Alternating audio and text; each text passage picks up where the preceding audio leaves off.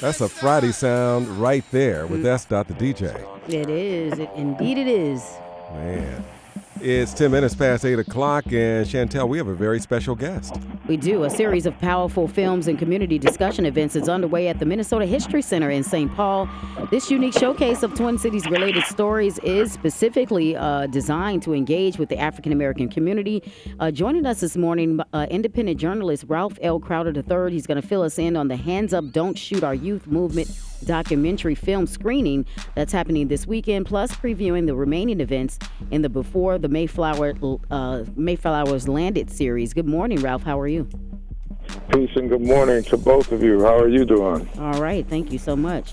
Uh, can you give can you give the listeners a bit of insight, Ralph, on this documentary?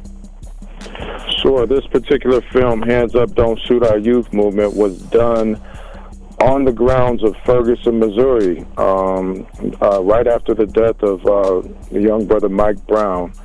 And basically, it was at a time where the media, corporate media for the most part, was uh, pretty much um, presenting a lot of images that weren't um, deeper with the issues that I thought. And so we, um, me and uh, another individual that was uh, so uh, kind to drive down to Ferguson, went down there and really did a series of interviews and learned a lot of things about the city of Ferguson, Missouri, and some very interesting connections to Minneapolis, Minnesota. And um, I think this uh, this particular documentary, I th- I call it like my uh, a dose of medicine. It's something that we all need to see. Uh, definitely behind tragedy, there's some interesting uh, storylines as it relates to culture, history, and social conditions of any city in America, and it really uh, draws uh, the issues for a better understanding of the climate of Ferguson and what soon would come after in Minneapolis, Minnesota. Mm. Uh, this event takes place uh, January 20th tomorrow, and tickets are still available, by the way. Uh, what are some of the Minnesota ties uh, that's explored in this film, Ralph? Well, you know what? The, the, the great tie that um, I think a lot of people would appreciate is the history of Dred Scott. As we know, even at the Minnesota History Center, as it relates to uh, Fort Snelling, uh, Dred Scott was a black man who uh, had a Supreme Court decision, and he had a brief respite here in, in the Twin Cities area for a while. But uh, during, um, you know, earlier times in America, and you know, some would even argue there's still issues around citizenship today. Uh, Dred Scott was said that he did not have rights that were anywhere equal to a white man, and was considered therefore three fourths of a human being. Uh, so Dred Scott was interesting enough buried uh, two miles away from uh, the death of Mike Brown in Ferguson, Missouri. And not only Dred Scott, but there's some other historical conditions around uh, black land ownership and things that we can definitely relate to today, this very day in 2024. Hmm. We're talking to Ralph uh, Crowder. He is uh, an independent journalist talking about the Hands Up, Don't Shoot Our Youth movement and also other uh, events that's happening before the Mayflowers Landed series. What are the final two events in the series, Ralph? And tell us about what people can expect with those.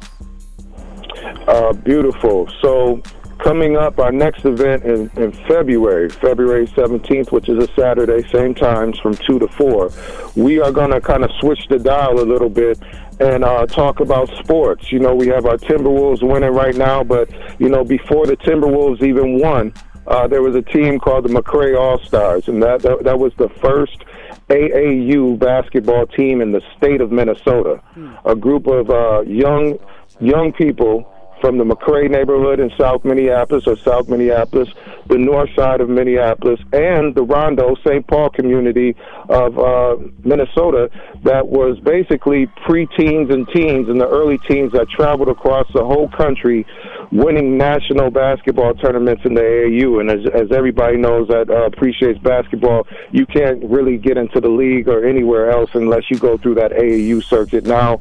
And there was a team out in Minneapolis and St. Paul that was pioneering to that back in the mid 80s here in Minneapolis and St. Paul. Wow. And, and the final event in March is going to be a special event. We're going to honor uh, you would appreciate this, you and Brother Freddie Bell.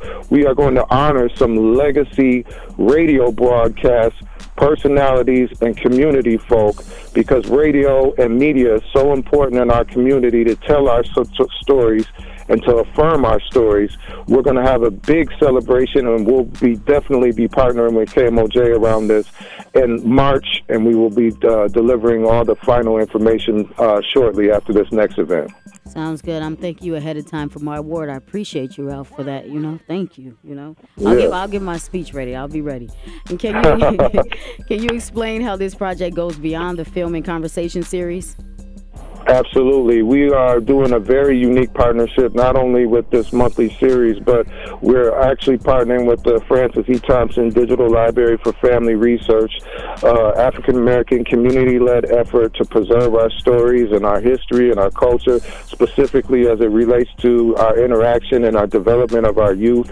And we are currently in development right now of a historical, cultural, year round uh, tour of African American sites and stories within the city. So when we have people that come out of town, or our elders, or our youth who even live here, we have different markers and a year-round tour that can affirm our, our rich history and culture and contributions here in the Twin Cities area and beyond. Good stuff. Well, it all sounds great for people who are looking for more information. Where can they go? Where can they get tickets? Absolutely. You can go to the uh, Minnesota History Center or Historical Society's website. I believe that is mnhs.info